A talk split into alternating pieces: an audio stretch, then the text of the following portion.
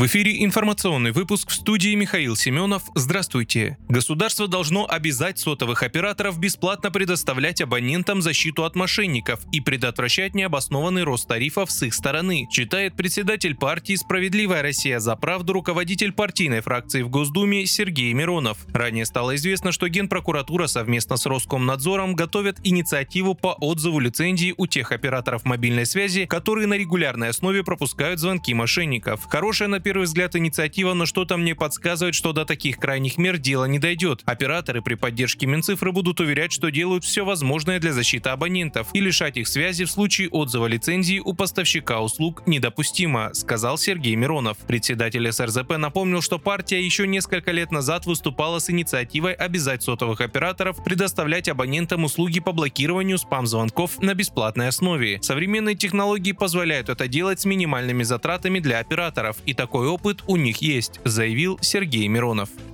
МВД категорически против предложения Минтранса по привлечению водителей к ответственности на основании фиксации средней скорости, а также временных ограничений на информационных табло и знаках, сообщила представитель министерства Ирина Волк. Проект Минтранса содержит положения, которые могут способствовать возникновению спорных ситуаций на дороге и вводит избыточные административные ограничения для водителей, пояснили в МВД. Напомню, ранее Минтранс предложил ввести штрафы за превышение средней скорости.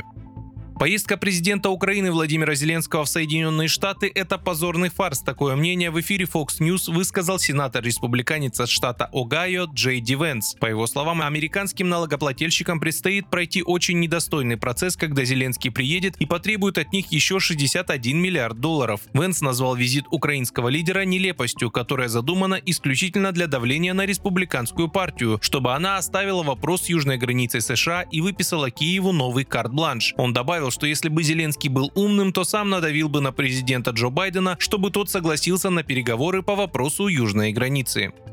Экономист из России прилетел в США без документов и авиабилета. Человек по имени Сергей Очагава без паспорта, визы и авиабилета прилетел из Копенгагена в Лос-Анджелес. Как он сумел это сделать, мужчина объяснить не может. Суд Лос-Анджелеса предъявил ему обвинение в проезде на борту воздушного судна без документов и заключил под арест, сообщила РИА Новости, со ссылкой на судебные документы. В бумагах за подписью специального агента ФБР сказано, что господин Очагава является кандидатом наук в области экономики и маркетинга. Он работал экономистом в России России несколько лет назад. По данным агентства Сергея Владимировича Ачигаву задержали 4 ноября на пункте паспортного контроля, потому что его не сумели найти в списках пассажиров ни одного из рейсов. Он не предъявил загранпаспорт и въездную визу, а на допросе сказал, что не помнит, как попал на борт самолета авиакомпании. При досмотре багажа у него нашли российское и израильское удостоверение личности, а также частичное фото паспорта на мобильном с его именем, датой рождения и номером документа. Какой страны паспорт не уточняется. Он утверждал, что не спал три дня и не понимает, что происходит. Сказано в документе за подписью агента ФБР.